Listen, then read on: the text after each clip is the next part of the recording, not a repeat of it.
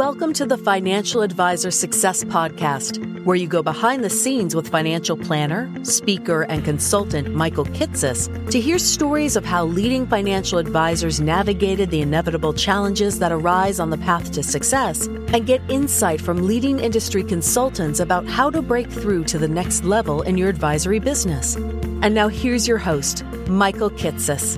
Welcome, everyone. Welcome to the 55th episode of the Financial Advisor Success Podcast. My guest on today's podcast is Tim Kochis. Tim is the co founder of Aspiriant, one of the first independent RIAs to have reached a billion dollars of assets under management in the early 2000s, that today is one of the industry's few independent RIAs focused on comprehensive wealth management to have reached the whopping 10 billion of AUM threshold. What's fascinating about Tim is the way that he was able to attract and retain great talent as the firm grew by distributing ownership equity in the firm early on. A philosophy that Aspiriant has retained by now having over 50 partners that participate in the firm's equity ownership. In this episode, Tim shares how he was able to grow so quickly to become one of the leading RIAs with the niche focus on working with the corporate executives, the way he differentiated his firm and gained credibility even without having a big corporate name on his business card, how he deepened his reach in his niche by co authoring multiple books over the years on tax strategies for managing executive compensation and concentrated stock positions. The reason why Aspiriant chose from so early on to charge separately for investment management and financial planning, and how the firm structured its lengthy and comprehensive financial plans with a shorter executive summary up front and a deep appendix of technical memoranda in the back with all the technical information. In addition, we talk in depth about how Aspiriant separated ownership from management of the firm, the management infrastructure it uses to operate, why Tim and his partners ultimately decided to merge the firm with another large RIA after having already reached $2.5 billion of AUM, and how he navigated his own exit as the firm's CEO, even though he still retains an ongoing ownership stake. And be certain to listen to the end, where Tim discusses some of the insights he's gleaned over the years and how to successfully execute a succession plan and the work he's now doing with leading industry consultants like Philip Palaveev and David DeVoe on succession planning and developing the next generation of advisory firm leaders. And so, with that introduction, I hope you enjoyed this episode of the Financial Advisor Success Podcast with Tim Kochis. Welcome, Tim Kochis, to the Financial Advisor Success Podcast. Oh, thank you, Michael. Glad to be here.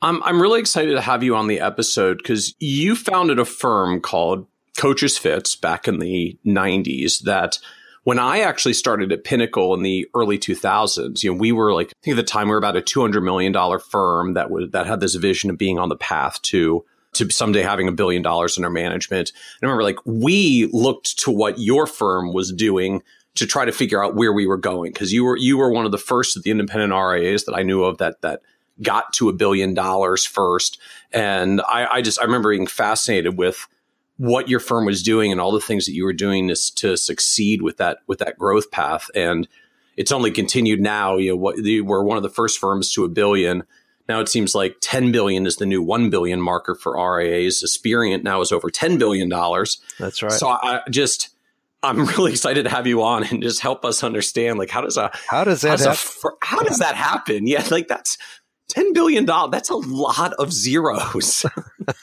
yeah, it is a, a lot of money and just a lot of people and a lot of clients and yeah, really excited to have you on. Just talk to us about what that what that path looks like. Okay, well, that's great. Well, I'm not sure where you want to begin. At the very beginning in 1991, when Linda Fitz and I left Deloitte, we had a pretty good head start.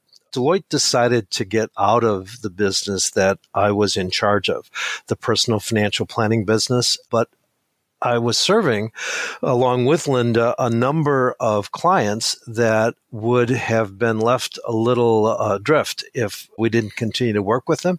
So I made a deal with Deloitte that they would actually encourage those clients to come to work with us.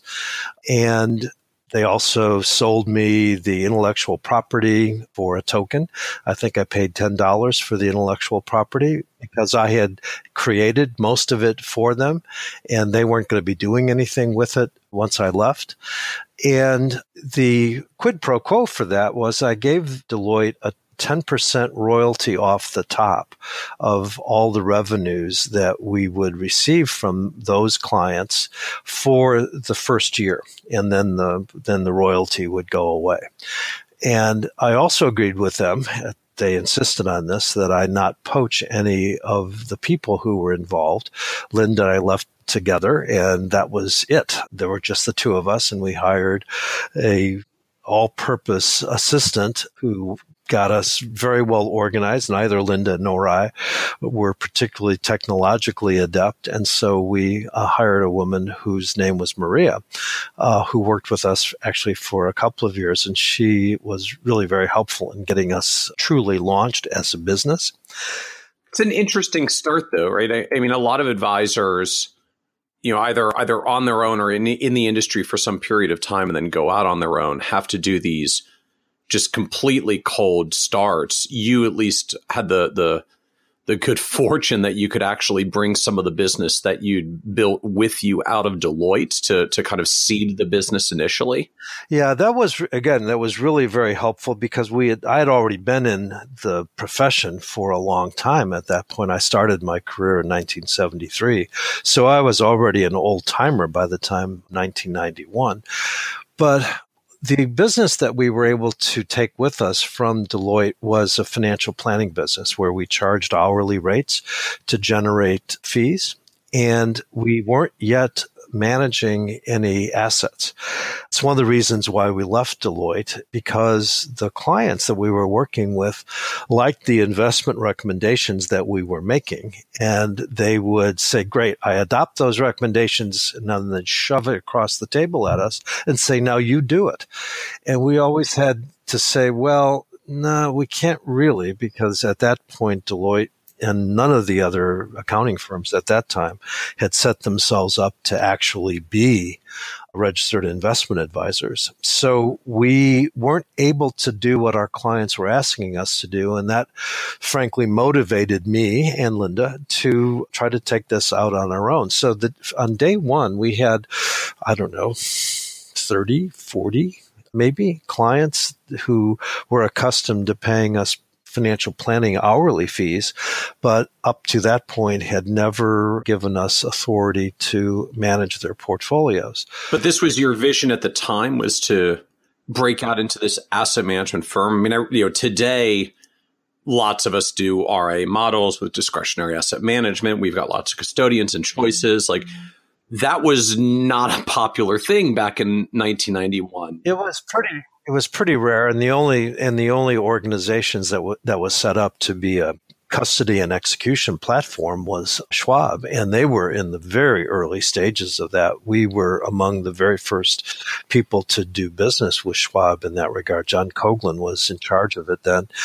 And we were in San Francisco, and Schwab was in San Francisco, so it was relatively easy to sort of make that connection. So, in any event, the clients gave us the grace of their business to manage their portfolios. And I remember in one particular case of one of my most favorite clients and one of my, at the time, largest clients. He had a available portfolio aside from his company stock of maybe eight or nine million dollars, I think.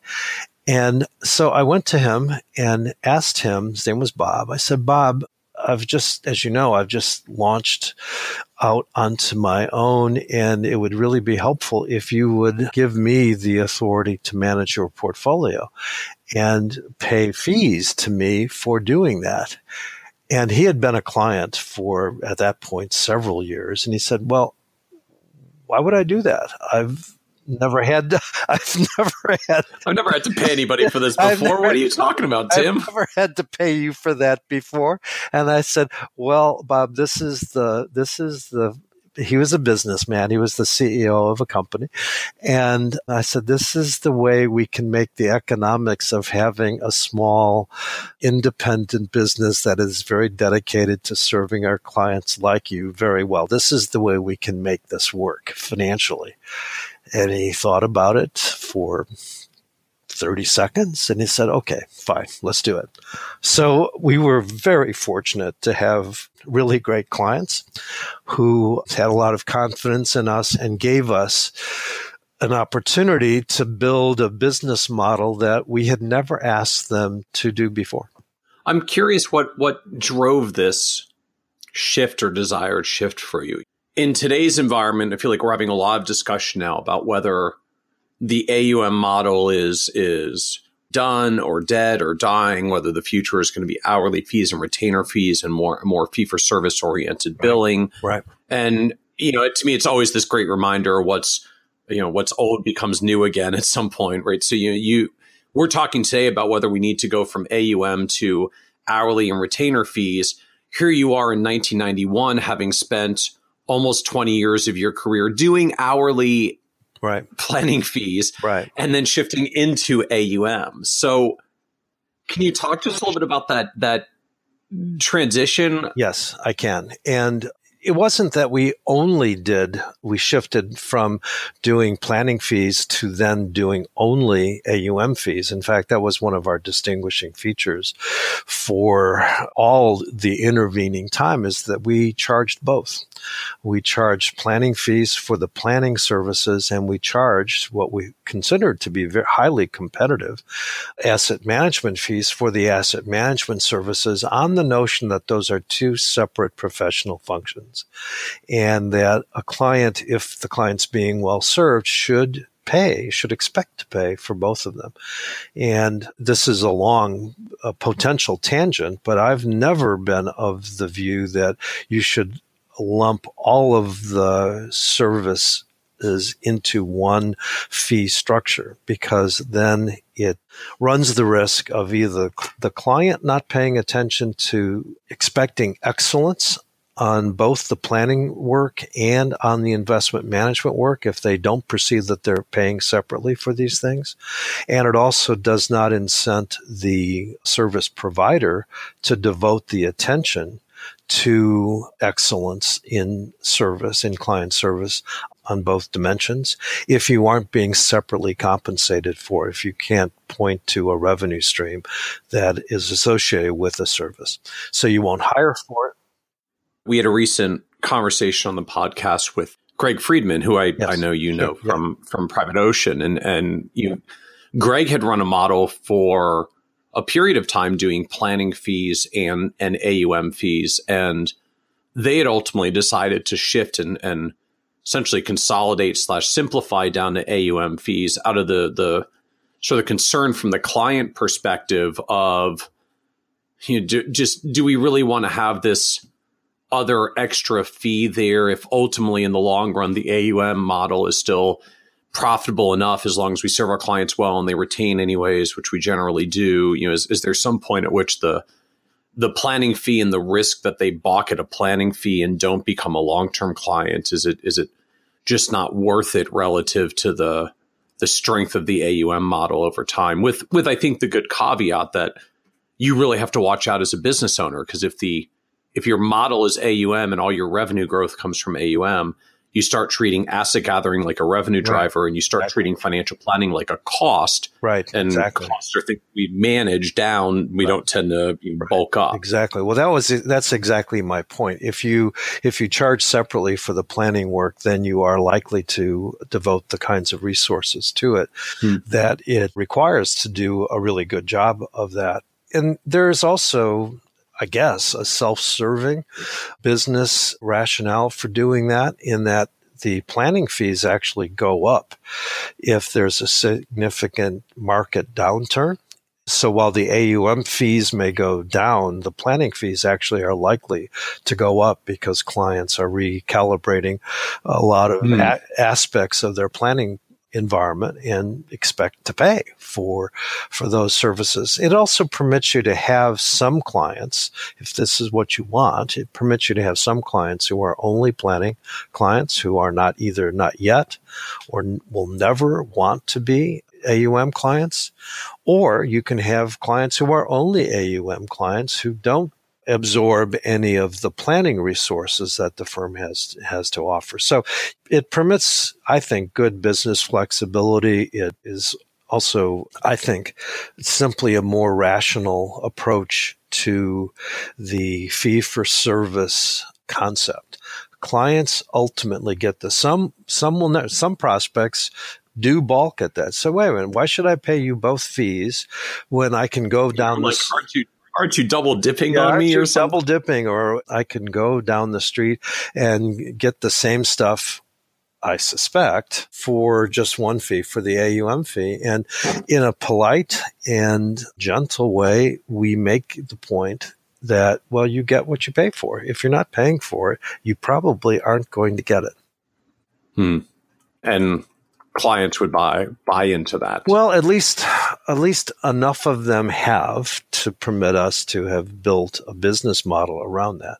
So what did what did fees look like for you at the time? I'm, I, I know I'm, and I'm sure it's evolved quite a bit over the 20 plus years since then. But as as you were getting going in the 1990s, at least, like what did what did that look like? What was sort of the the going rate for a blended fee model then as you were trying to build? Uh, well, I think we started out charging only 50 basis points for the asset management fees and we charged hourly rates. And I think at that time, my hourly rate was $350 an hour, which in 1991 probably impressed a lot of clients as being very, very high. Yeah, I mean, even even by today's standards, that's a bigger number than what most hourly planners charge. Much much less what that looked like in, in the 1990s? Well, it was based on the fact that most of the clients we were working with at the outset were clients that we had been working with at Deloitte, and those were sort of Deloitte level hourly rates at the time. Right. So it was for them not a shocking, you know, out of the blue number. But the AUM fee started out at 50 basis points, and we went on like that for maybe the first year, but in the meantime, we were starting to add costs. We we hired some professional talent, and we had to move into more expensive space as we grew the clientele. And it occurred to me one that 50 basis points was leaving us with pretty skinny profits at the time, and two was unnecessarily competitive. That the going rate was much closer to 100 basis points, certainly for the first couple of million dollars of a client's portfolio. So, about a year in, with maybe at that time, maybe $30 million of assets under management, it was really small, and maybe 15 ish clients, average portfolio size of about 2 million. We went to them and said, you know what? This just isn't working for us. I think we need to move to 100 basis points. And guess what? They all said, okay. so that was the first that was the first of many times not many first of a couple of times that i went to clients and said you know what, we need to charge you more, and they didn't. They didn't all go away. In fact, in that case, none of them did. I, I'm I just I'm just trying to imagine what this is like at the time. So you know you you've you've got these folks you worked with only ever on an hourly basis. You've left Deloitte. You've convinced them to take a leap with you to work with you now that you're an independent and not at this big firm that they were probably at least comfortable with. You've convinced them of this AUM fee thing they've never heard of, but they said, okay, what the heck? And then a year later, you came back to them and doubled the AUM fee. Well, what this demonstrates is that the strength of the relationship that's what's really the key. These were all people who had a lot of confidence in us and were eager to see us succeed. When when i first left deloitte when linda and i first left deloitte we we did this together. When linda and i first left deloitte one of the people that i had been working with as a client who was himself an entrepreneur younger than i by a few years, but himself an entrepreneur, said, Tim, do you need some, some capital to help you get started? His name is Ed. And I said, Thank you, Ed. Hold that thought. But I don't think so. I think we can do this on our own. So, what that demonstrated to me was that we had over the several years that we had been working with these clients had convinced them that we were good guys, that we were the kind of people that they wanted to see succeed. And as long as we weren't being out of the realm of the competitive numbers, that if we needed it to work, right. to make our business work, they were going to say, okay. Well, and I, I suppose it makes the point maybe for other advisors out there who have underpriced. You know, I mean, I, I, think most of us tend to do this in the early years when we're when we're getting started, right? Like you're just you're just so anxious to get any revenue in the door that fee discounting, either either deliberate or just saying your price is not even realizing you probably could have priced higher, is pretty common. And we all get to a point a couple of years in where we're looking at this and going, I really got to raise my fees and charge more. And then you've got this infamous question of, well, what do I do with all the people who started with me originally and came to me at the lower rates and took a risk on me at the time? To me, that this just makes a powerful point that you when you're when you're really serving them well, you'll you'll you'll be amazed maybe how how many of them stick with you right through a a fee increase if they're being served well in the first place. They're probably a lot happier and more content than you're even giving yourself credit to be. And, and I guess the point that you're literally doubling their fees, like heck, a third of them could have left, you still would have had more revenue. right. Yeah, and we and we you know, anticipated that we might lose some of them, but we didn't lose any of them but there weren't that many. And that was, I think, the point. We saw this as the opportune time to do this. If we had gotten much larger with a larger number of clients that we didn't have years worth of personal relationships with, it would have been much more difficult to do. So we figured we had to set the parameters right before we got much bigger. Interesting. Interesting. So it was, it was a deliberate strategy to do it before That's you right. got a bunch of newer clients that came out in the new firm and they might have balked a little bit more at a, at a new fee increase. So what did typical clients look like for you? Like who are you working with? Where were they coming well, from? Well, this is another key to the initial success that the Kochis Fitz firm had is that we focused almost entirely on corporate executives. And this was again, a legacy of where we had come from. Deloitte had served many corporations as an auditor, and the service that my team provided was to keep the senior executives of those audit clients happy by doing personal financial planning for them. So it was, in a sense, a defensive move on the part of Deloitte and other big accounting firms at the time. They all, one way or another, established some kind of planning function the purpose, not the only purpose, but one of the prime purposes of which was to keep the senior decision makers at their big corporate clients happy. So we did that and we, we were very successful in that. We stole business from some other accounting firms, client, senior C-suite clientele. But during the time I was there, no other firm got into the C-suite of any firm that Deloitte worked with. And so that was in my view, major accomplishment. I, I was successful at defense and also scored a couple of offensive moves. But the corporate executive clientele is really a wonderful clientele for a couple of reasons. One, very often they get their fees paid for by their employer, by the corporation, usually not AUM fees, sometimes, but rarely, but usually under some kind of a package arrangement of financial planning fees for a certain cadre of the senior executives of a company.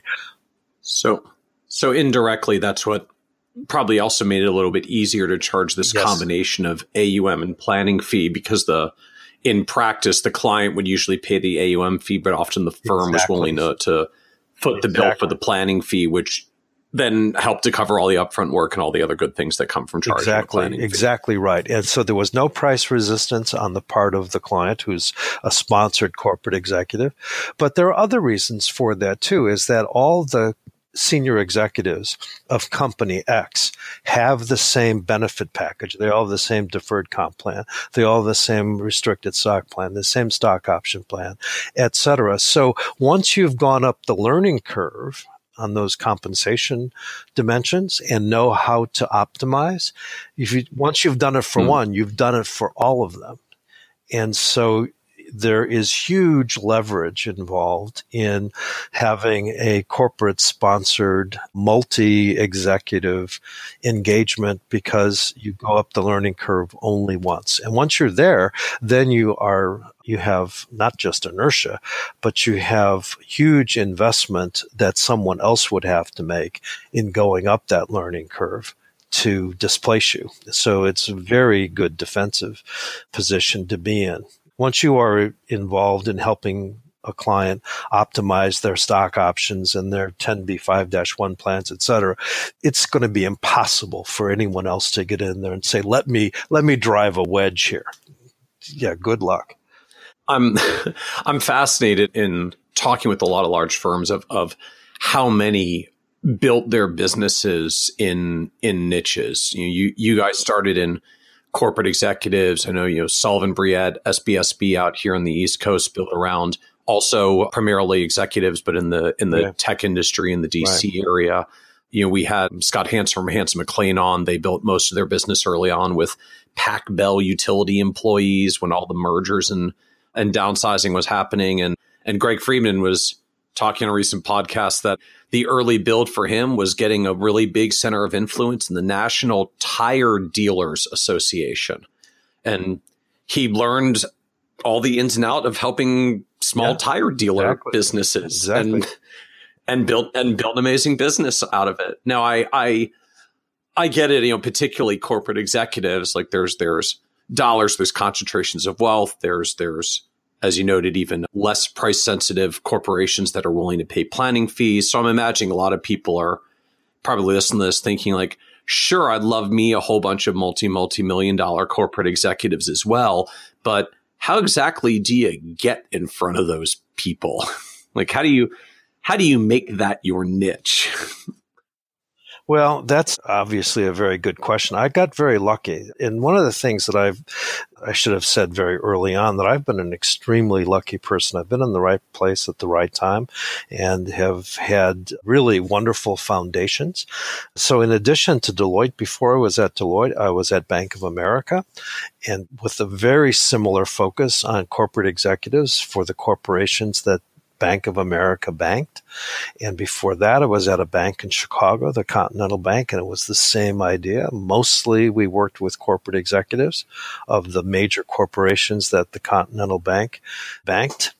And so I was, I was pretty familiar with this territory, but I had many of the clients literally delivered to me by the large parent organization, the bank or the accounting firm, okay. because it was in their interest to have me and my colleagues do a really good job for those people. So if I failed, if I didn't do a good job, well, then that would have been the end of that in, in more ways than one. But as long as I was doing a really good job for these people, they keep deli- they kept delivering clients to me. And then once you've developed a reputation for doing good work in that regard, then you get RFPs from other corporations that aren't delivered to you, but know about you. So I understand you guys do work for the executives of XYZ company and ABC and DEF. Would you like to propose on this program that we're adopting for our executives? So that's how, that's how it happened. So I so I get it that you know firms like Deloitte and Price Waterhouse and places like that get get bids for corporate executive you know deals packages. So what was it like going from having a name like Deloitte on your business card to having well you know, right. your name right. on your business card you're right like i'm tim Kochis from Kochis and Fitz and and everyone's saying like well i've heard of deloitte who, who are you again? Like, w- was it was it a challenge to make that transition away from always having kind of l- large known bank and accounting firm names on on the business card to needing to go out on your own as an independent and trying to get credibility with the with the same kinds of corporate executive folks?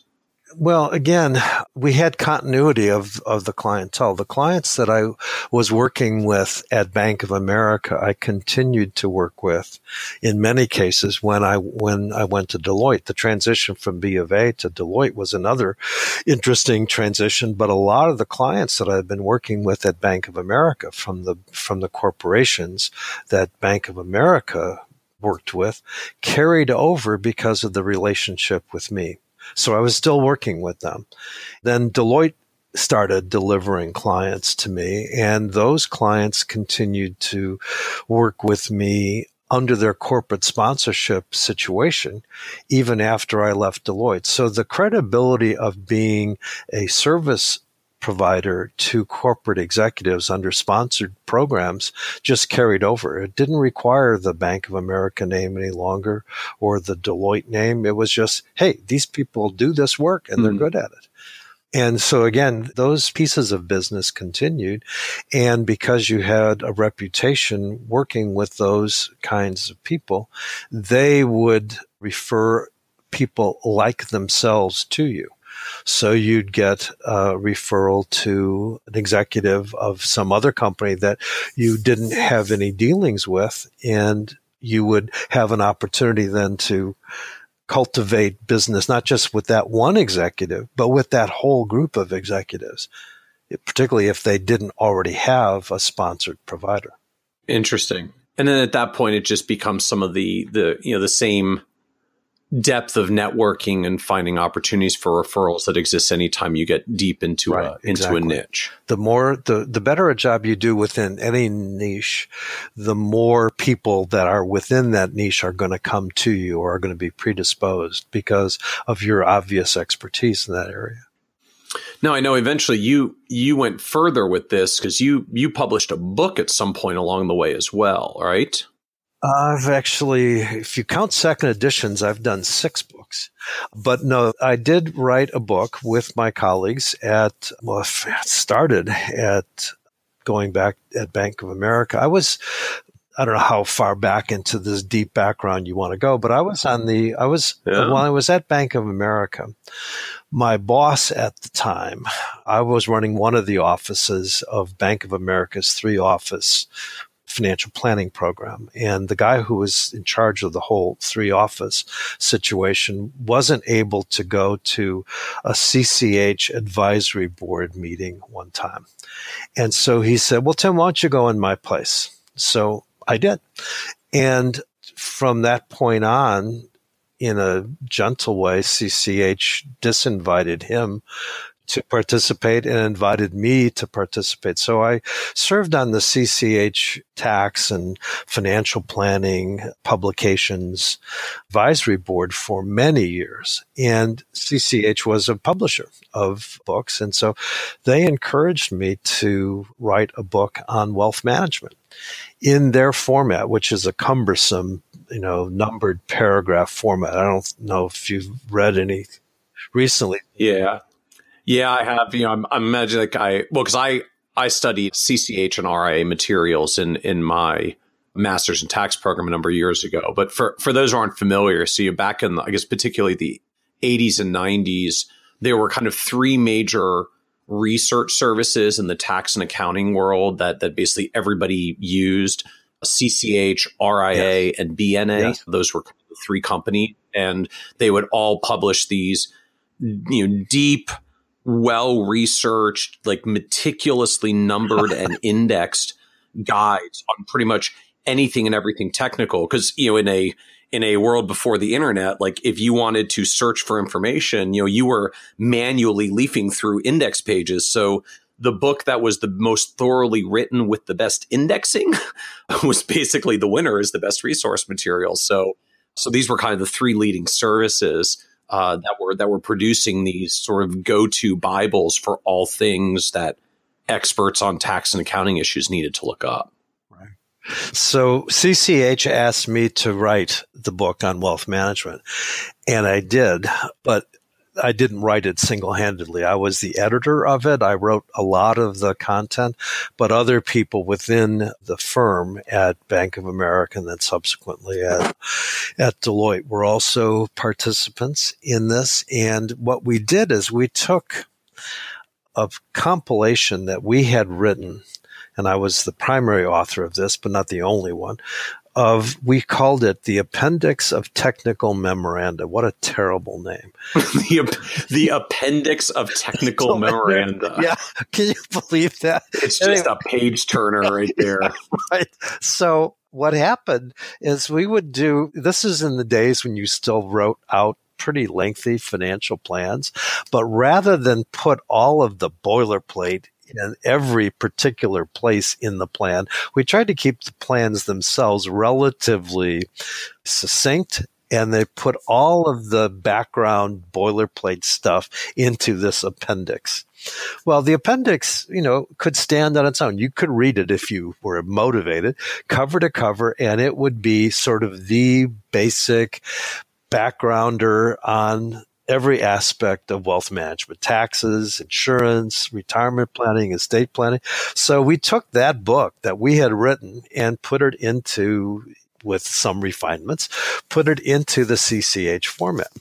So that was that was the first of these books, and then subsequently we did another edited an online version of that for them when when the world did start to use online research. And then we did a second edition as well of the paper cover book. And that w- those were the two sort of fundamental wealth management books. And people, I believe, I still get royalties are tiny, but people still buy these books, believe it or not. So those those were the two of the six, and then I wrote a, a book on managing concentrated stock, one of the things that you develop a lot of expertise around when you work with corporate executives is managing concentrated stock positions. And so I wrote a book on that and I did a second edition of that a year and a half ago now. And then on a topic that we may get into on the issue of succession and equity and management transitions with two other authors. I wrote a book on succession planning called Success and Succession.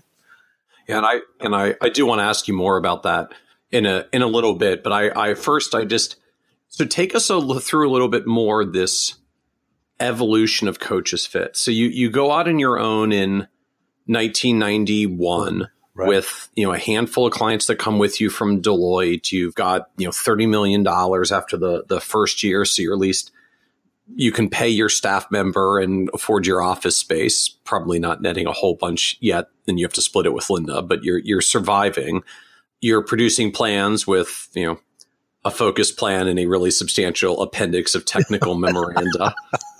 Just boy, if you really like, if you really want to make sure the client doesn't read all the dense material, like put put that put that on it, and they, they'll definitely not turn past the recommendations page. Love it. So you, you're you're doing this deep planning work. You're you're building out this investment management and like. So when you and Linda went into this, did you have this vision at the time, like we want to build a billion dollar firm. We no, want to build a big no, wealth management no, practice. No, no, there was no, no, that vision developed later. No, not on, not on day one or even day, you know, 365. The objective at the outset was simply to survive, continue to work with clients, continue to do the kind of work that we enjoyed doing and to, you know, make a decent living doing it. But there was no grand plan about any particular targeted growth. Nothing at all like that. So, was there a point at which that changed, or, or I mean, how did how did that start to shift? Obviously, you, you eventually became a much larger firm. You introduced other partners. It wasn't just Kochis Fitz on the on names on the door after a while. So what when did that start to change for you? Like what or what drove that change? Well, what drove the change was simply the fact that we got very lucky. We were doing this in an environment where the investment markets were performing really well. Remember what the 90s were like. The, the investment markets were really good in the 90s. And so you're, you're, feeling really good about your AUM model yes, at that point. and, and, we, and we were accumulating additional clients through the usual strategies of going to where the clients are and, and exhibiting your expertise, networking, and through the referrals that we were receiving from our clients. So, our, so the business was growing, probably in terms of the rate of growth in that first year or two was the rate of growth was probably much greater than it was able to be at a later point. And I think we started, I remember Linda and I used to get together once a month to calculate what we were able to bill clients. And we would, we'd sit down, just the two of us with a piece of paper and across a desk, and we'd sort of count up our, our nickels and dimes to see whether and and how much you know in that first year how much we owed Deloitte for their 10% royalty on the clients that they encouraged to come with us and to see how much money where there was left how much money we could pay ourselves and right. after about a year and a half, maybe two years into this, we stopped doing this because it became way too cumbersome. There were too many clients and there was too much money. And we said, hey, you know, there's a real business here. I'm not sure at what point we began to articulate that to ourselves, but it became obvious.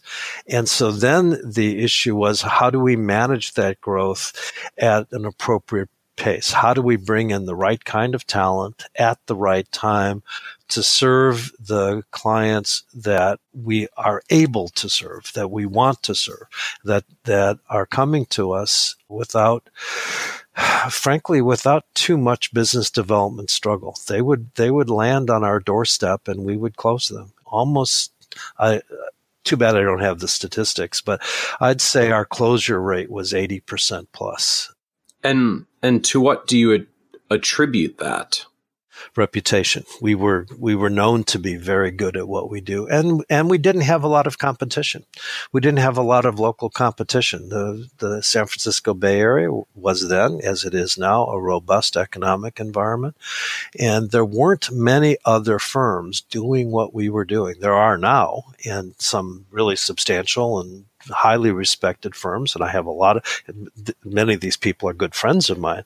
So I don't mean this in any way to diminish what they've accomplished, but in the early '90s, there weren't many uh, people like us.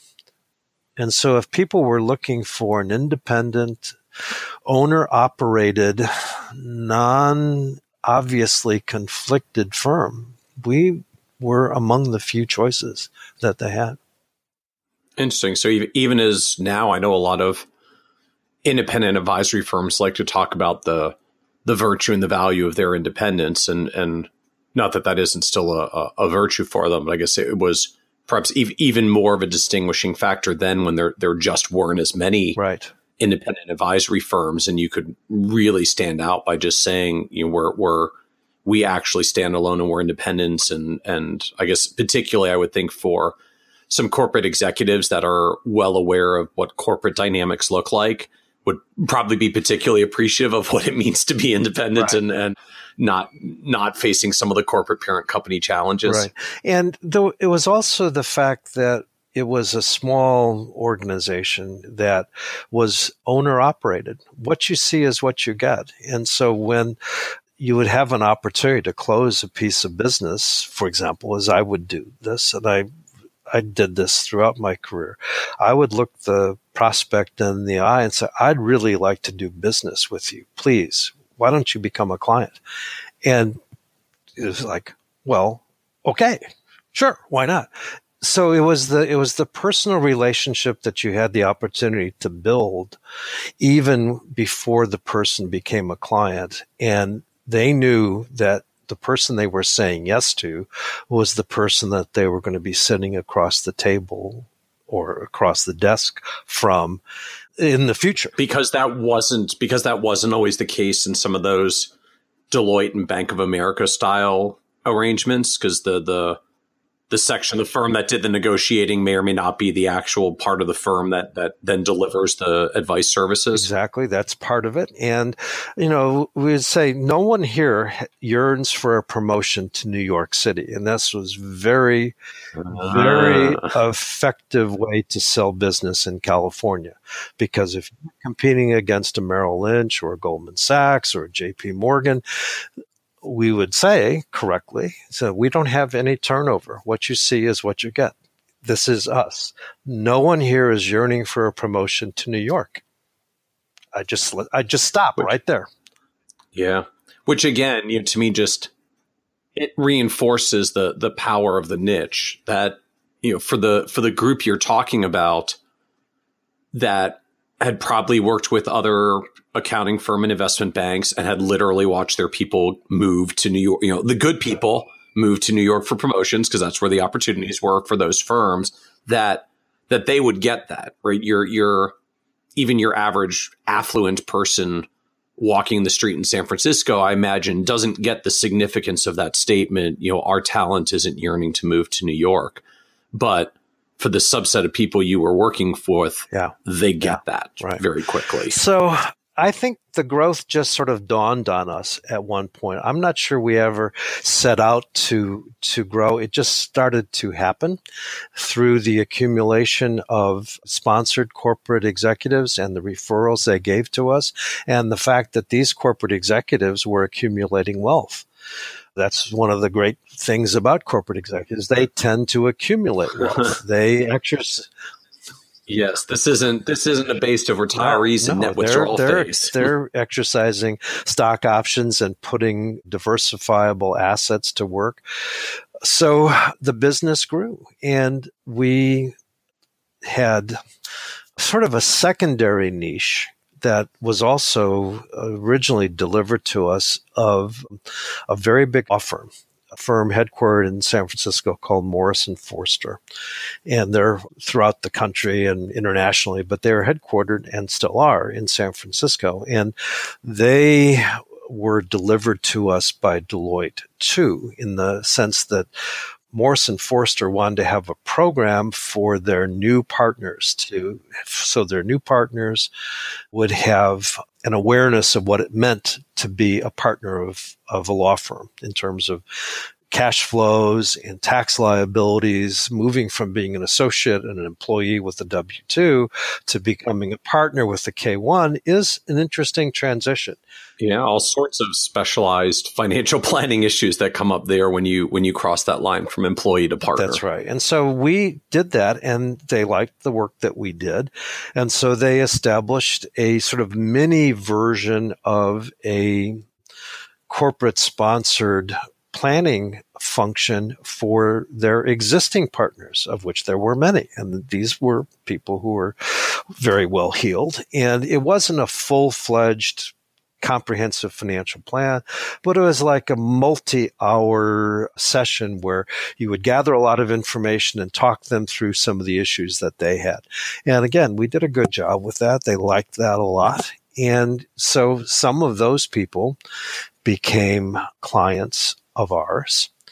And since we had these corporate executive arrangements, which always included the general counsel of the firm, we developed a lot of expertise around speaking the language of lawyers. And the fact that I happen to be a lawyer, I'm admitted to the bar in Illinois and in California, was a plus. And so we started getting referrals to other law firms and other lawyers. And so it was sort of a mini niche. The interesting thing about having lawyers as clients, lawyers have clients. And if, the lawyer is happy with what you're doing for right. him or her, they may refer really attractive potential client to you. And that happened on a couple of occasions. In fact, our largest client at the time was referred to us by his lawyer who helped him through the business transaction that yielded for him about $350 million and that person became our client. And so, wow, all of wow. a sudden, we had this huge, this yeah. was well into, this was not in the early 90s. This was you know, we were very well established. It was probably 2002 or 2001, something like that.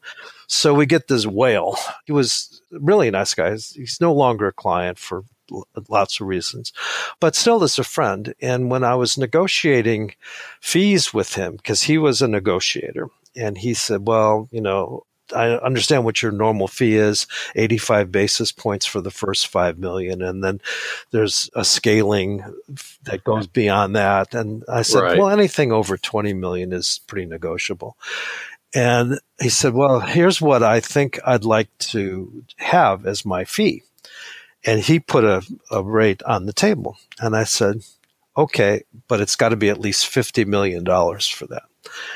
And he said not a problem so he eventually. and you said, "Wait, I meant, I meant, I meant it at seventy-five million. I misspoke." So he eventually delivered three hundred fifty million dollars to us. Wow. So this is this is what can happen with a firm that develops a strong reputation for excellent service for clients and and has a referral network that deals in that in that realm of entrepreneurs who transact their business or corporate executives who are accumulating wealth. One niche that we never had any success in was old money. There's plenty of old money in San Francisco. We didn't get a nickel of it because those were not the kind of people that we started working with and had referrals to. Interesting. Interesting. Even as being a large, successful, highly reputable firm, just the doors in your niche continue to open and the others did not. And so we didn't we didn't aggressively pursue it because as you know, whenever we tried, we we'd come up short in terms of you know we haven't been around for a hundred years and we don't have a yeah. a gold plated tea service in the oak paneled conference room. So eventually you you not only added staff but you added partners. Yes. yes. So I'm I'm curious, like what when did that come about, and what what drove you to add partners to the firm beyond you and Linda? Well, that's a very interesting story. And I think I can sort of create the the mindset after the fact. I don't know that this mindset sure. was actually going on, but I think it's consistent with the fact that we knew we wanted to be able to attract and and hold on to really strong talent. The first person that we hired was someone who had worked with us at Deloitte. His name is Tom Tracy. You may know him or have met him. Well, Tom, I had to go back to Deloitte and ask them to relinquish my non poaching agreement. Right. Because we needed help and we knew Tom and we understood that Tom if we had made him an offer, would be willing to come and work with us. So I went to the guy who was my contact at Deloitte and said, I know I have an agreement with you not to, not to hire away any of your people for a year, but someone who I think I'd like to hire. And we're only six months into this. And he said, well, so this is, so this was early on. This was this, early like, on. Okay. So we, we hired Tom. Tom was our first professional employee. He joined us, or we, we started in mid year 1991, and Tom joined us, I think, sometime early, maybe right after tax season in 92. And Tom became so valuable to us, so good a contributor to the client service that we were doing, and such a nice guy. I mean, we just I mentioned to Linda one day, well, we, we, we certainly can't afford to lose Tom. And I said, well, why don't we do this? Why don't we offer him a, an opportunity to become a principal of the firm? And what I think was going on here in both Linda's and my mind is that neither Linda nor I have children. Linda was widowed at an early age. She never remarried and hadn't had children by her first marriage. And my wife and I simply never had children. So there was never for either of us a sense of, well, we have to make provision for our children. We have to sort of husband these assets, these resources, because we've got a next generation. a genetic next generation to provide for, or maybe to pass the business on to. There was no, there was never a mindset around that. So it was easy for us to decide that and again, we didn't use this term. No one used G2, generation two or generation three terminology in those days, but it was easy for us to say, well, this firm may not be worth very much now, but why don't we give Tom a piece of it? So we did. And I won't go into details about how he paid for it, but it wasn't very much because the firm, we didn't even bother to value it. We just gave Tom 15% of the firm, just, and, and we arranged. He did have to buy, just, it wasn't a, it wasn't a big number at the time, given the size big, of the firm at the time. Not a big number. He did have to buy in cash, and he also forewent some compensation for a while. And the compensation he didn't get paid went to Linda and to me. So we sort of reorganized the compensation structure for a while to have him, in effect, pay into the firm and he also paid some hard cash in, but it wasn't very much. So once we had crossed that Rubicon, if you will, the next ones were easy. And so a couple of years later, we had two really strong talents that we had brought in, and we wanted to reward what their contributions had been, and we wanted to to cement their relationship to our firm. And so we brought two guys in at the same time, Mike Fitzhugh and Casey Gott. And so now there were five of us. And again, it went from there. Once, once you start this process of distributing equity, the next distribution becomes easy because the psychological barrier, if there ever was one, to transferring ownership has already been overcome. Right. The the the the hardest part of letting go of ownership is the first time you decide to let go of even any yeah, fraction of ownership. Right, exactly, and then it becomes easy from then from then on. I've I preach this now in the consulting work that I do. I preach that the more difficult psychological thing is the relinquishment of control, the relinquishment of equity. If you distinguish those two things, that's the first step is to make a difference in your mind between ownership and management of a firm. But once you've made that distinction, the distribution of equity is the easiest of the two to do, easier of the two to do. And it's really helpful to start early for lots of reasons, which we can continue to talk about. So we did. We hired Tom in 92 and we made him a partner in 93. So we were only two years into this deal and we already had a new partner. And now I know eventually you got to the point where Kochis Fitz I believe at the time, and I know certainly Aspiriant now has a a very widely distributed yes. ownership yes. structure. Yes. You have lots of of partners, and I know even in our space, there's still a lot of discussion about just who do you make a partner, or even call it just a, an, an equity shareholder, and what does that mean? Right? Some don't like don't want to let go of any equity at all for a wide range of reasons. I think a lot of firms kind of view this as all right, if we get certain key employees that we really need to retain, you know, as you did with Tom early on, like, okay, this one's got to be a partner because we just can't afford to lose him or her. And, and so mm-hmm. this is the way that we're trying to incentivize it. But you seem to have ultimately taken that to an, an, an even wider ownership structure. So can you talk a little bit about what that built up to for you guys and, and maybe like what the, what the thinking is or how, how you look at these questions of who should be a partner and owner of the firm and what that means? Oh, well, there's several questions there. Again, once you once you sort of set down this path, it's easy to continue, and the kind of talent you're able to attract is very strong precisely because they they look around and see what happens. Hey people get to be owners of this business and this business is growing. So i'm attracted to come to work here and i want to do a really good job. So someday i'll have that opportunity as well. So that's part of it and it it sort of it feeds on itself. And then those people who were attracted and who are now doing a really good job and have really strong relationships with clients you can't afford to lose them. And so you happily, not begrudgingly, mm. happily, you make them partners of the firm. And if the firm is growing, then there's plenty of room for distribution of the ownership. If a firm isn't growing, then it becomes difficult. Or if the firm is shrinking, well, then you got a real problem. But as long as the firm is growing, it's very easy to distribute ownership if the whole premise to begin with was not to make yourself personally very rich, but rather to have a successful business that served clients really well and was a, a great place for very talented people to work together.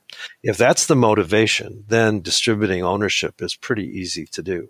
Well, I, I think you make a good point about just the the power that having growth adds to the picture. You know, it's it's it's easier to distribute ownership when the pie is continuing to grow. Because frankly, if you even if you ultimately transition a substantial amount of of equity, if you if you do it incrementally in a growing firm, like you you as the primary owner or founder or whatever that that key role is, like you may still see your income go up oh, every year. Oh, absolutely. Th- throughout, e- even as you're even as you're allowing other people to get pieces of of equity because that's the power of growth. The exactly. Yeah. the firms that seem to get really stuck on this, the ones that are not growing, and you get into this chicken and egg problem of if Junior would grow the firm more, then I would make him or her a partner. And Junior is saying, why would I grow the firm? I'm only going to make my ownership more expensive. Like make me a partner and then I'll try to grow it. And and no one seems to want to transition equity because they get stuck in that. Right. Well, and that's why it's so important from the standpoint of making this transition to recognize when you've had enough, when you when you've accumulated enough. We spent some time in one of the chapters of this success and succession book that Eric Hehman and Jay Hummel and I wrote about having the founder, CEO, primary, or maybe even exclusive owner do some financial planning for him or herself, or have someone within the firm do that to convince them that they've accumulated enough, that accumulating more isn't going to buy them that much more in the way of personal gratification and may get in the way of their continuing to be able to enjoy the wealth that they've already created. The wealth that most RIA entrepreneurs have created is in the value of their firms. And if those right. firms don't someday liquidate that value to the founder, then it's they're worth nothing. And the only way that that money can in fact happen is if you sell to a third party or you build an internal succession proposition that permits the founder, CEO, primary owner to actually liquefy their wealth. So you you mentioned this earlier. It really is having a smaller and smaller piece of a bigger and bigger pie. And if the pie is growing faster than your share is shrinking, you are becoming much richer along the way. Yeah, it's it's such a fascinating point that you know so few advisors I think do their own plans, you know, have their own financial planners, have just some outside perspective as we tell our clients the value of, of planning, you know, an, an outside perspective to help you, you know, make some of these decisions, including just trying to find that point of when, when is enough enough because we don't tend to be very good at spotting that for ourselves in real time. That part of the power, particularly as the, as an advisory firm owner is that, that external planner perspective to help you figure out when you've actually got enough to achieve the goals that you had makes some of the subsequent decisions about transitions of ownership and transitions of equity a little bit easier because it it's gets easier once you can kind of acknowledge like oh wait i've i've really actually got enough to do all the things that i want to do. Like it's neat if this gets bigger but maybe just making more money isn't actually the goal anymore because i've got enough. Now what else do you want to do with the value yeah, of this it's, firm? It's, it's, it's exactly what we tell our clients about understanding what their objectives are and then figuring out what it takes to accomplish those objectives, how much money it's going to take, what kind of investment approaches they're going to need to adopt. Unfortunately, we're not very good at doing that for ourselves. And so it's really helpful to get a third party perspective. And it's really important from the psychology of the situation that that third party advisor is not the successor because it puts the successor in a terrible position. Oh, you've got enough. It's time for you. Yeah, it's time, it's time for you to move on. You've got you've enough. Got so it can't be the successor. It has to be some other trusted and unbiased third party. You know, one of the interesting pieces I thought that you you guys make the point in the in the success and succession book as well. And and for those who are curious, you know, we'll put a, a link to this in the show notes as well. So this is episode 55. So if you go to kitces.com slash 55, we'll have a link over to the success and succession book. One of the interesting points that you make in there is that when you start talking about these transitions that you know there, there's really particularly for founder advisors there the, there's really three different things that get transitioned there's the ownership like the actual ownership of shares there's the management and the control that goes with it and then there's just actually transitioning the client relationships that right. if you're going to succession out you at, at, some point you can't be the advisor for and, and that ownership and management and relationships are three different things to transition and you don't necessarily have to move all of them at once. No, you can't you shouldn't. Again, we I think got lucky in terms of building our our business model that the transition of the client relationships were was relatively easy because we would double team every client. Every client had two persons at least, sometimes more than two involved. There might be an operations person involved as well, but there'd always be two advisors, two professional level advisors involved with every client, one more senior than the other usually. And their job would be to be two sets of eyes and ears you know, observing not only what's being said, but what the body language is in the relationship with the client and having combined responsibility for getting the client's work done, whatever that was. And so when you have that kind of environment of two on one, if you will, for a number of years for the more senior person to move on and let the more junior person, the originally more junior person, take on responsibility and bring in another now more junior person in as the new second chair, if you will, then it's a natural progression as far as the client is concerned. The clients, again, going back to the, the beauty of having corporate executives or business people or working professionals as clients is that they understand these succession issues. They want the right. business to succeed for the long term. And that means that these successions of responsibility for their work and ownership and management of the firm have to take place or the firm will ce- cease to exist. And that is not good for the client. If I'm a savvy client, I want to know, all right, what's the plan here? How do I know that this firm is going to be in existence 10 years from now or 50 years from now for my kids and my grandkids?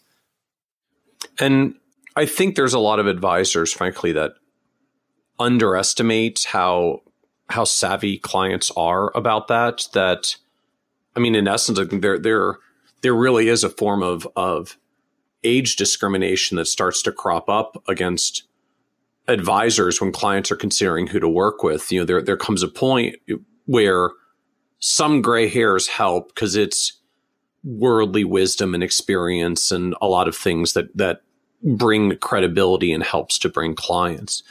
But at some point, particularly if you're a, a smaller or a solo advisory firm, you know, you're talking to a prospective retiree and say, I'm going to help you be here for retirement. And they're sitting across from you saying, well, I'm pretty sure you're probably going to retire in about five years. So how exactly are you going to be helping me on this journey? And, you know, I'm 67 right now. I want to go find a new advisor when I'm 73. Right. And I'm not sure where the longevity of this firm really right. is and suddenly it gets harder to get get new right. clients. You know, exactly. I've I've seen a few advisors in their 30s and 40s that basically one, one I forget what the exact line is that he used, but it was it was something to the effect of I'll actually be here for your whole retirement.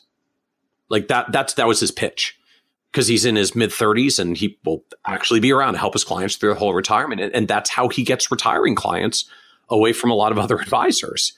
That just that that whole phenomenon of really being able to demonstrate the continuity of the firm and the services beyond the original advisor, I think is more of an anxiety point to clients than maybe we give them credit yeah. for. You know, if, if you're they're already been with you for a long time, it's hard to move and they're not going anywhere, so they'll they'll sit tight. But you know, when the new grow when the new client growth gets slower and it gets harder, you know, that may actually be a reason for a lot of firms out yeah, there. No, abs- uh, I mean, you're you're preaching to the choir about that, Michael. I couldn't agree with you more. Firms do need to have a credible promise of, of continuity, or they're not going to get new clients. And again, the existing clients, again, because of inertia and because of the relationships, aren't going to go anywhere. But the next client is not going to come. So, talk to us a little bit more about your your own path through this. You know, you you got 10 plus years in the firm, you're into the 2000s, you survived the tech crash of 2000, which I know hit your yep. area particularly yep. hard. You managed to get a whale coming out of it, so that was all that was all good. And then a couple years later you do this giant merger with another very well known West Coast advisory firm. You're in San Francisco, they're down in LA. So, what drives a firm that was already growing and succeeding as much as yours was? You know, I, I don't even remember where the milestone was of how big you guys were by by like 2007. Both firms were about two and a half billion at the time, so the combination on the merger date was about five billion.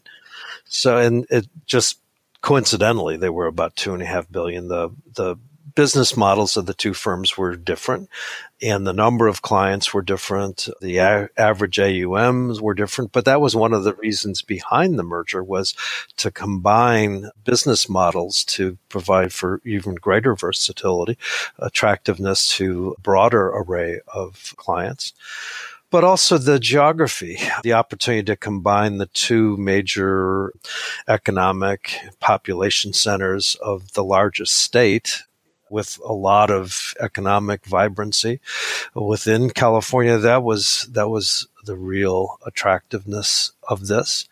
There were a lot of things that were important aspects of the background that the, the two firms, in terms of their staffing, were very, very similar. There are a lot of people at both firms who had spent careers, earlier careers in accounting firms. There's a lot of Deloitte DNA to this day in, in Aspiriant, both from the Los Angeles and from the San Francisco um, initial merger partners. Rob Francis had been a Deloitte partner at an earlier point in his career. So there was a lot of similarity among the members of the staff. We were all highly dedicated to excellent client service. We had the same kinds of credentials. We were about the same size. And issue of succession was an important background for both firms. In my case, in the uh, Kochis Fitz case, I had announced to my my colleagues and to our clients about oh, three and a half years before the merger. I was, I think at the time, I would have been like in my late 50s, 57, 58, something like that. I announced okay. that I was not going to be the guy who had to be blasted out of the CEO chair, that I was going to step down as CEO in five years. So by the time I was in my early 60s, I would no longer be the CEO of Kochis Fitz. And we had five years to work toward who the next CEO would be, whether. And is that because just you were ready to be done and on new and different life challenges? No, no, like what, no, what drives that for you? What drove it for me was I'm a pretty vain person. For those people who know me, know that. And I just did not want to be the guy who all of the commentators, even then, were talking about that succession is a big issue in the RIA space, and founder CEOs are not coming to grips with this issue. Sort of shame on them. It's time for them to step up. And I, those uh, someone said words somewhat to that effect at a conference I attended. And I came back from that conference and I'm not going to be that guy. I am going to exert leadership in this realm as I have exerted leadership in other realms before. And I'm going to set a target date five years from now, and I'm not going to be the CEO anymore. And it's not because I don't want to be involved in the industry. It's not because I don't want to work with clients. It's just that no one should be CEO forever. It's, it's a bad, it's a bad psychological proposition for everybody involved. So I'm going to create my own term limit. So that was about, again, about three and a half years or so, maybe three years before the merger discussions got underway in early 2007. And the opportunity to see in Rob Francis, who was the managing partner there, they had four founding principals at Quintile, and Rob was sort of the effective operating managing director of that organization. And I saw in him a person who one had the right age horizon. He was 20 years younger than I, had the right set of skills, aptitudes, and appetite to take on the role of the CEO of some firm. If, in fact, if we hadn't merged, I've, to, I've told Rob this, if we hadn't merged, I would have tried to attract him away from Quintile. If he didn't merge in, you were going to poach him anyways. yeah, well, but the merger conversation, you know, got got along the yeah. way. So, and very importantly, Rob had a very well articulated vision of using either Quintile or the combination of Quintile and Kochis Fitz to be the model for growth in the RIA space as an owner operated firm. So Rob probably had a vision of someday being a $10 billion firm. I didn't. I was happy at the two and a half billion dollar level and I knew we were growing and I expected to continue to grow, but I didn't have a distant vision of a order of magnitude change in the size of the firm and providing an opportunity for other firms that hadn't figured out their own succession to join up with the well Aspiriant we can talk about how the name got changed but to join up with Aspiriant as their solution because Aspiriant had figured it out. We had developed a management system. We had a very robust equity distribution system. We had a vision for being forever an owner operated firm and to be the leading independent wealth management firm. That's our that's our call sign, if you will. Not everyone perhaps would agree with it, but that's what we call ourselves, the leading independent wealth management firm. And we and we've we had that vision from the beginning. So it was a combination of things like geography, the opportunity to recruit and to provide career options for people in these two major geographies it was also a client service thing because if you looked at a map of the Kochis Fitz clients, most of them were in Northern California, but there was a big chunk in Southern California. And if you looked at a map of, of Quintile's clients, most of them were in Southern California, right. but there was a big chunk in Northern. So you put the two maps together, it's like, well, we dominate the state. And we did. I think we still do. So, because we have now additional offices in San Diego and Irvine and Silicon Valley. So that was a combination of Rob's vision and Kochis Fitz's commitment to having a new CEO sometime soon at that point. So when the merger agreement was being formed, the plan was for me to be the CEO of the merge firm for two years as we discussed earlier on, and for Rob to take over after that. Well, that's what happened. After the global financial crisis was weathered and we were into mm-hmm. the recovery in 2009. Yeah. I mean, it, it is a striking thing of the timing. You know, I know you guys are just coming up on your 10 year anniversary for this deal because you, you, you struck the deal 1 1 2008. So yeah, that was the closing date. The deal was done, was made during 2007, but the okay. closing date was January 1st, 2008. Yeah, so heck of a time to do a deal and set a valuation for a merger. right. Right. Well, we survived it and it was really good. We couldn't focus on the minutia of integration because we had a you know an emergency going on. The, the firm's revenues were severely impacted by the market downturn but again, it was helpful to have a large stream of revenue associated with planning because that was not affected. In fact, that actually increased a little bit during that time. But also, we were concerned about making sure that we were continuing to serve clients well and keep them from doing foolish things like getting out of the market at the worst possible time. And unfortunately, we weren't successful in every one of those cases.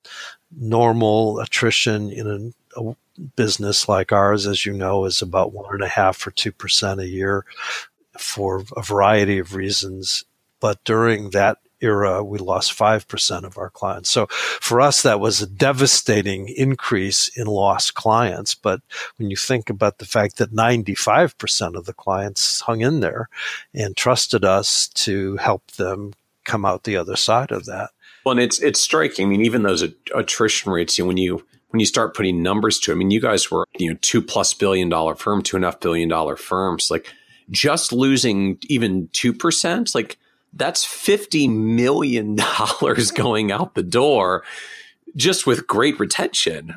Never mind having it tick up in a in a bear market. You know, the the the the sheer amount of growth and new client flows that you need, even just to tread water as the firm grows, gets to be a really daunting task. I think for a lot of firms uh, uh, when they when they start getting up to that size. Well, that's yes and no, Michael. I think uh, there are some benefits to size, not in the terms of the rate of growth. Yeah. Because as you get bigger, the rate of growth obviously has to slow down. But in the absolute levels of growth, as you are continuing to serve clients well and they continue to refer their friends and, and business colleagues to you and you do even a modest amount of marketing and sales activity. And if you have clients who, for the most part, are continuing to accumulate wealth, it's not too difficult at all to, and then if the market helps out by going up, let's say on historical average of eight ish percent, you know, those big numbers, if you're a $10 billion firm, market performance alone can be expected to generate somewhere in the neighborhood of a billion dollars of new new assets. So one other thing I want to ask about, I guess the the Kochis Fitz structure even leading up to the merger. You know, you mentioned that you you already had even at the time a, a management system and an equity distribution system in in place. Yes. Can you talk to us a little bit about what that what that looks like. Like, how does a I'm trying to imagine, you know, you were north of $2 billion. There's dozens of employees. There's lots of advisors. Like there's just a lot of people to manage. You had a distributed ownership system. Yes. Like what does management and equity distribution look like in a multi-billion dollar RA like that? Well, it, the equity distribution was all internal. As we entered, uh, as we invited new employees to become owners, we fixed the amount of ownership that we would permit them or encourage them to buy. And then the sales of that would occur either from Linda or from me or pro rata from the existing owners.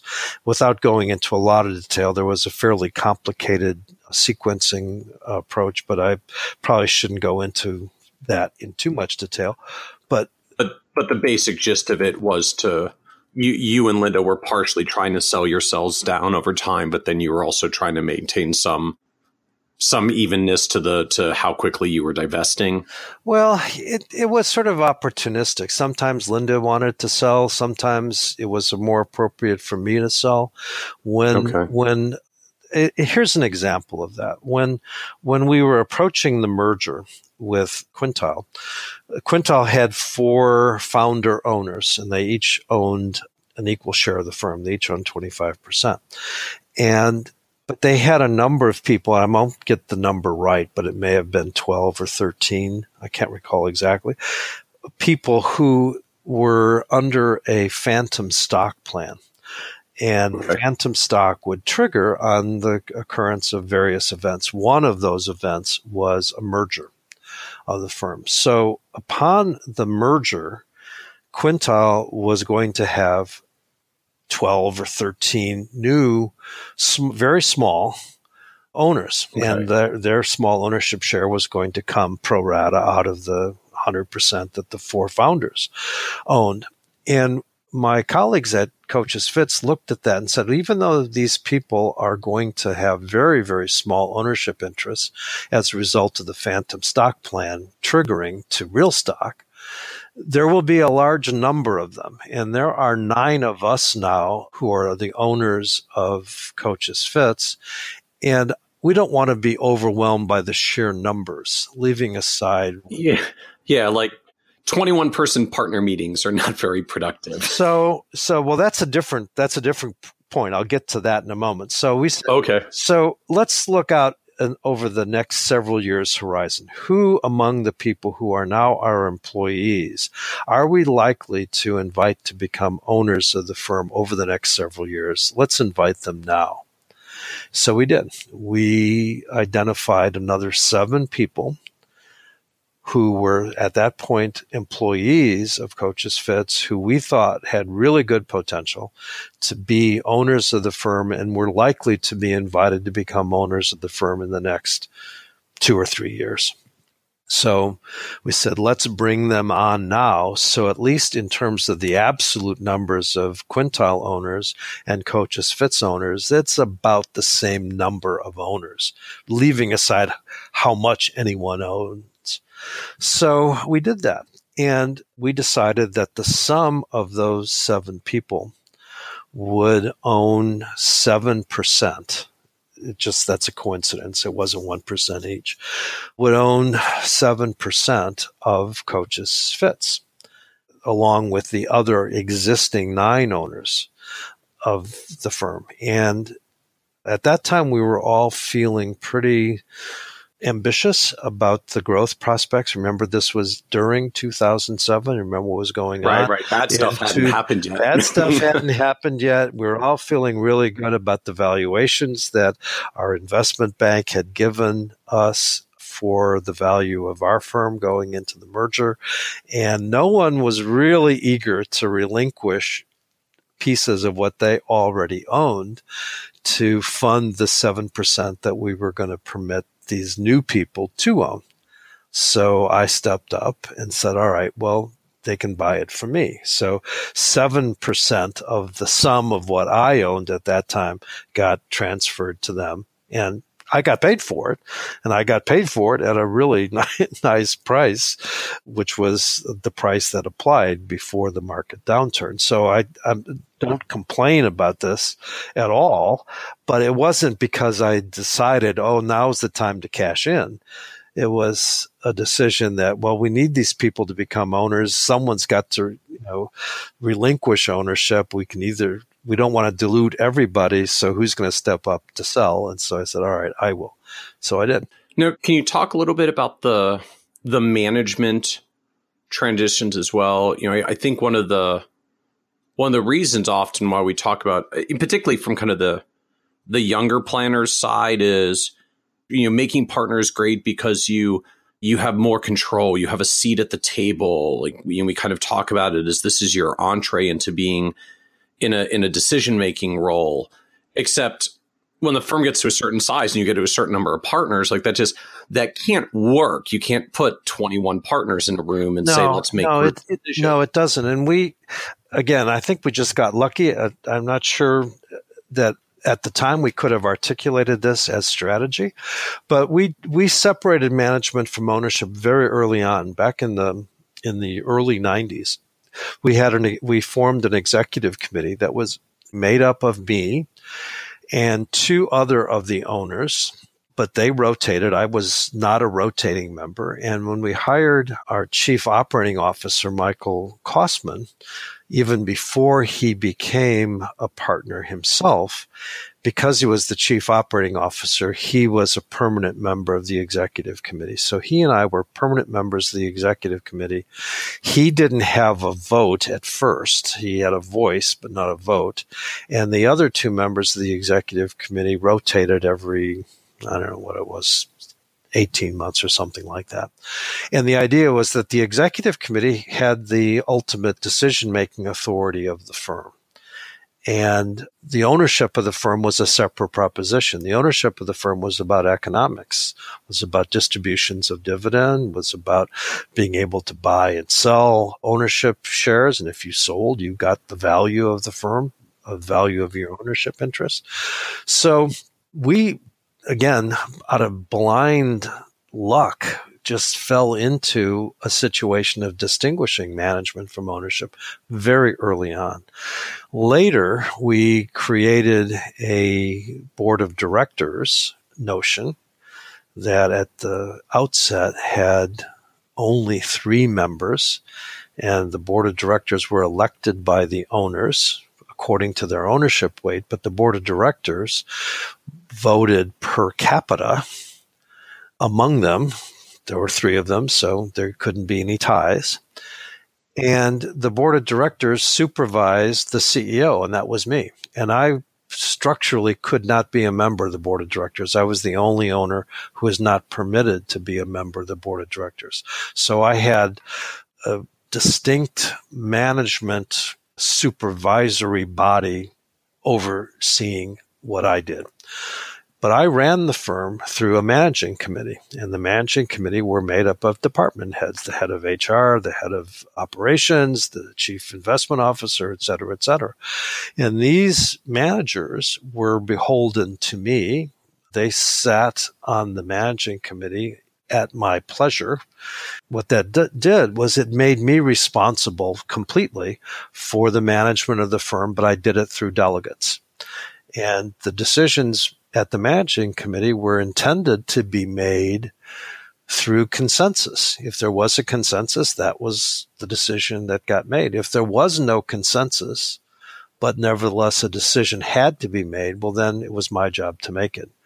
But I had sort of independent authority to make management decisions only when there wasn't a consensus among the members of the managing committee. So that model got established oh, I want to say, with the board of directors and a managing committee led by the CEO, that got established probably very early 2000s.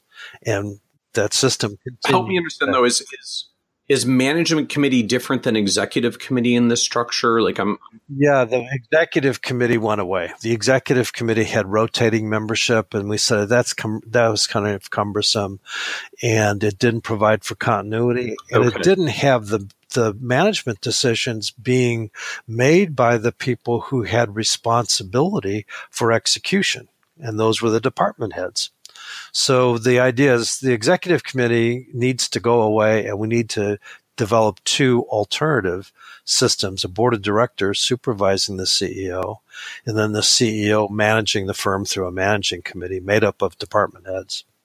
So pretty much a corporate structure, very much a corporate structure. Yeah. So you went through this merger, you had a two year plan to wind down your CEO role, part of the yes. original five year plan yeah. that you wanted to be out in five years. I'm just kind of curious what what happened next for you. You're you you know you it's it's kind of a big change. You're you're you're the CEO of a leading firm with your name on the door, and then two years later, your name's not on the door, and you're not employed anymore. That's that's a big life shift. Yeah, well, it was it went in stages. It went in stages, and this is where, in retrospect, I think we all could have done a better job of planning.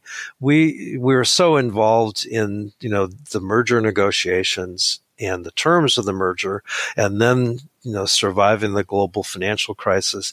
I think we left Act Two pretty not adequately attended to. It's not as if we didn't do something about this, but it wasn't adequate. And there were parts of it that were, I think, really good design, but could have been made better. I went on a sabbatical for six months, and it was a true sabbatical. I wasn't paid, other than a small amount to cover.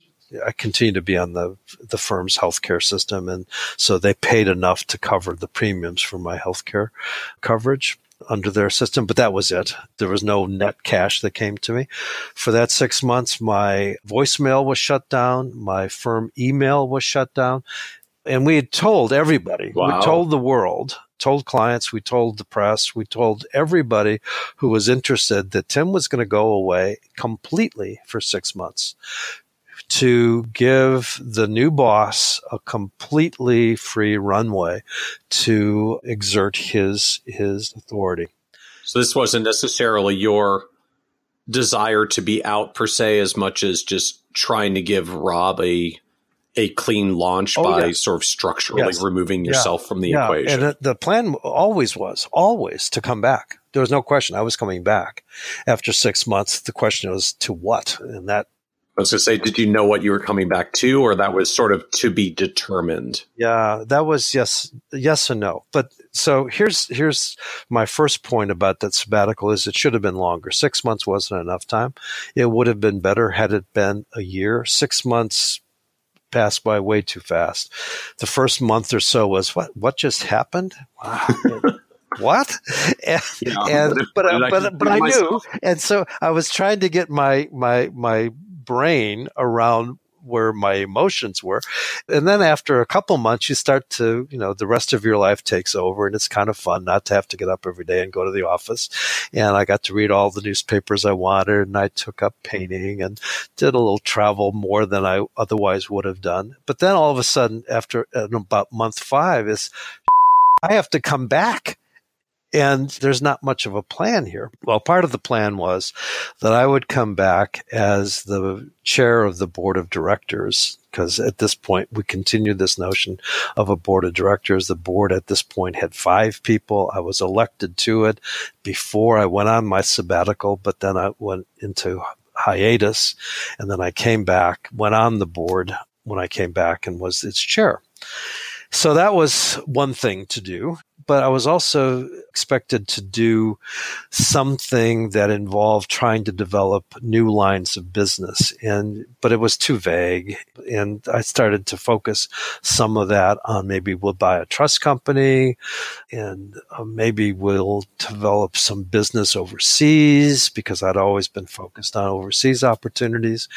And the problem was that we didn't make the authority that I would have clear enough. We didn't make the right. The, if you're going to run a new business line, like, well, okay, so how much latitude do I have here, guys? Like, what kind of what kind of budget are you giving me? Well, that's what exactly, sort of new things am I allowed to do or not allowed to do here? Right. And so that's, that was what wasn't adequately well defined. What the authority, where the authority began and ended, where, what the resources to work with would be, what the staff capabilities, could I hire some new staff? Could I reposition some existing staff? None of that was adequately laid out.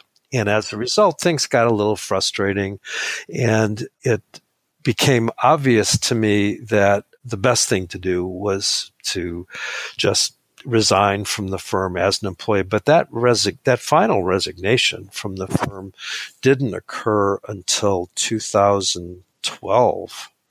So that was April of 2012. So that was a good two and a half years after I s- uh, stepped down as CEO. So I stepped down as CEO, sabbatical, board chair, trying to develop new lines of business, but without adequate right. definition around that. And I say, hey, you know what? This just isn't working. The simplest thing for me is just to go. So I did. And that was 2012. So about five and a half years ago now.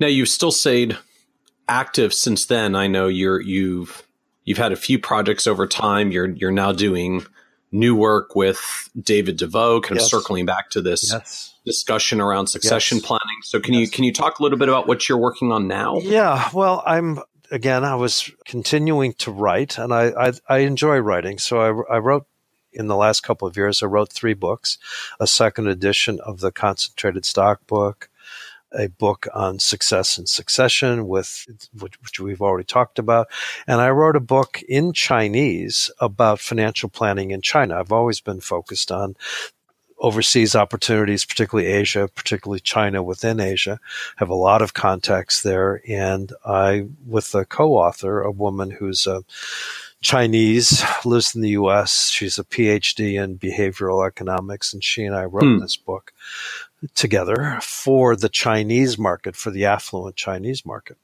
So that was a fascinating exercise because I had to learn a lot about yeah. what goes on in China, much more than I knew. And I read everything I could put my hands on in English. I don't speak Chinese. I don't read Chinese.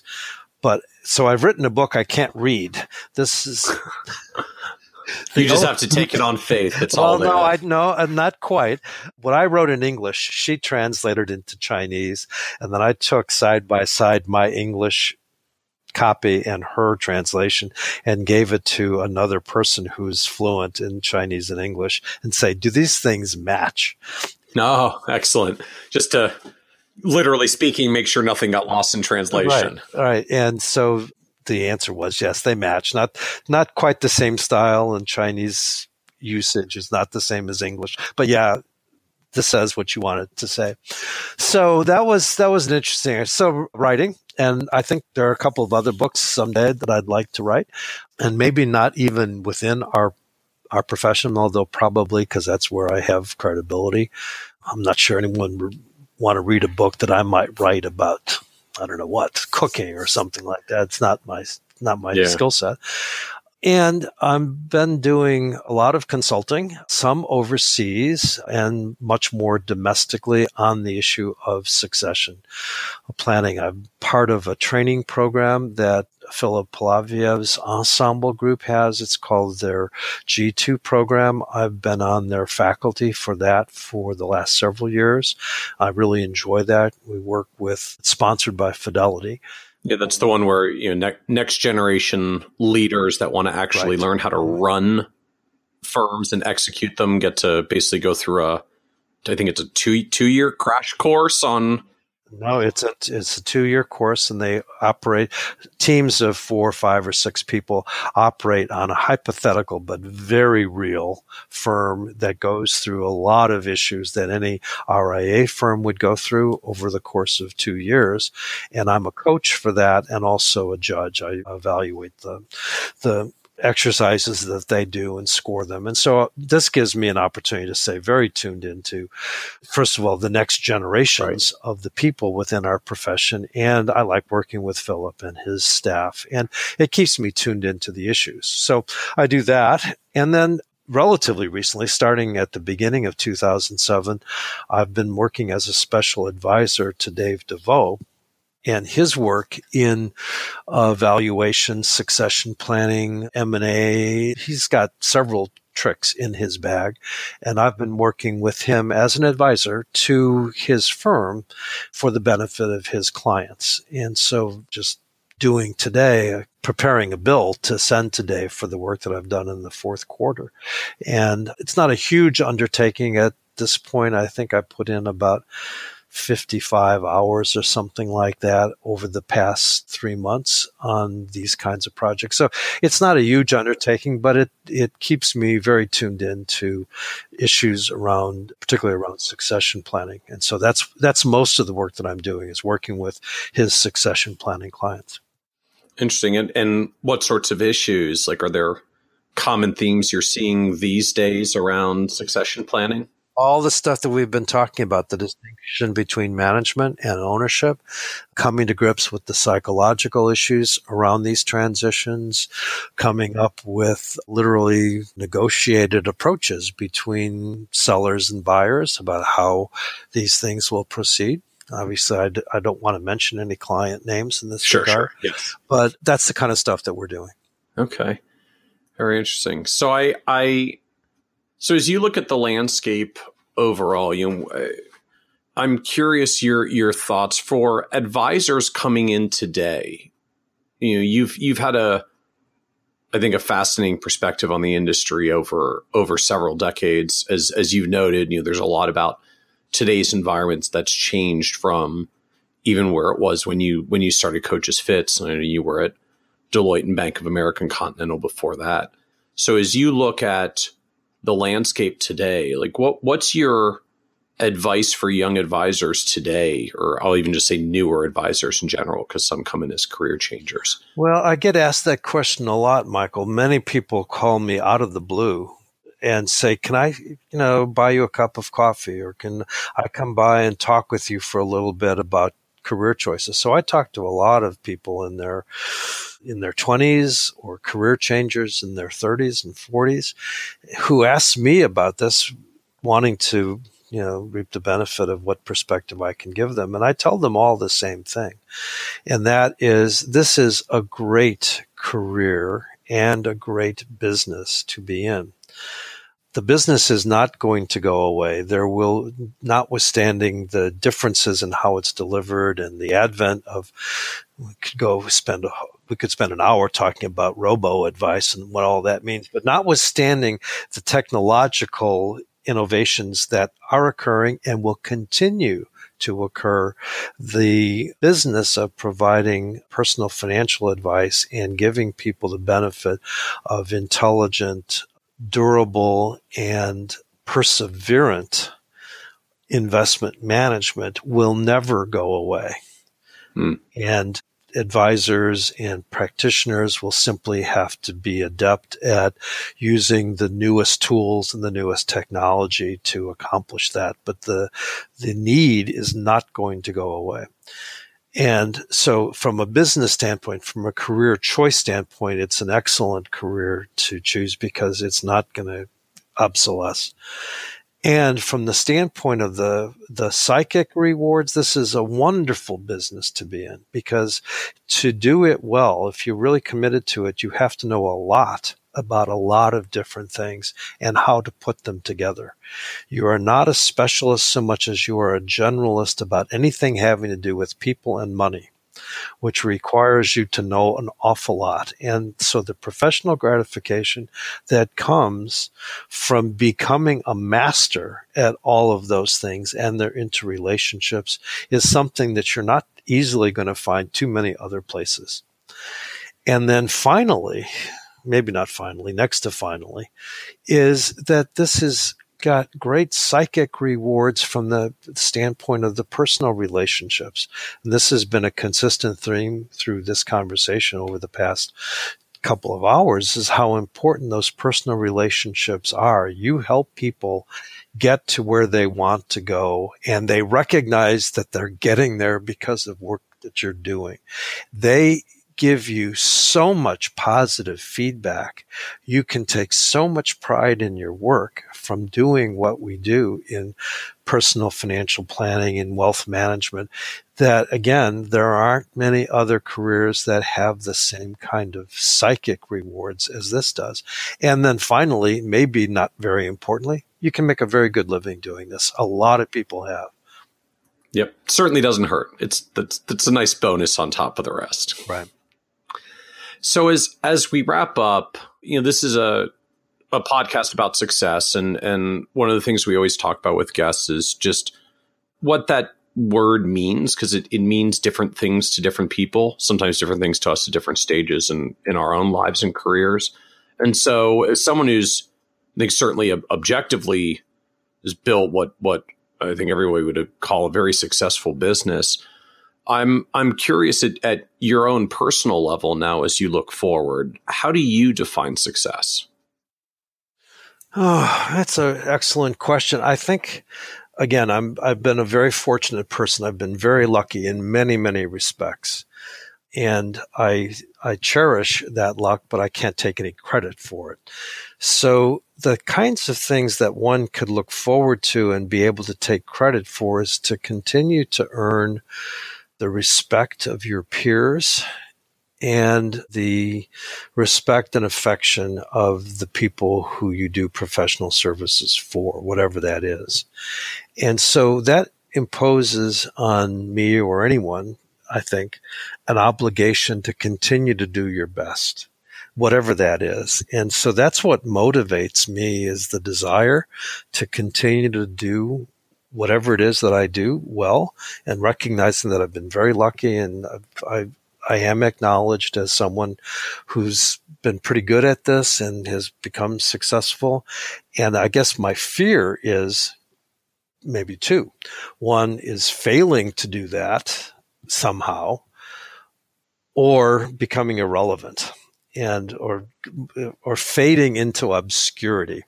So I think for me the the future success will be never fading into obscurity.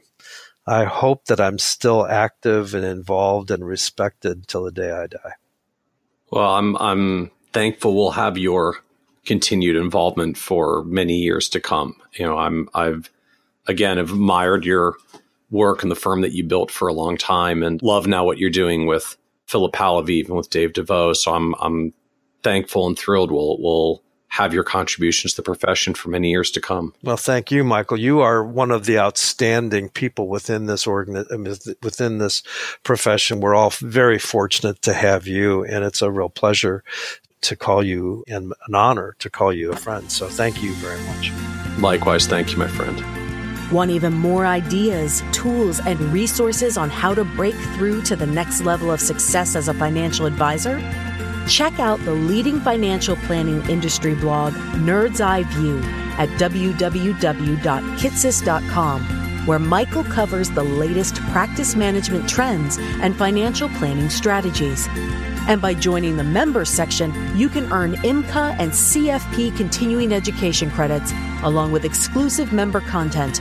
Get it all now at www.kitces.com.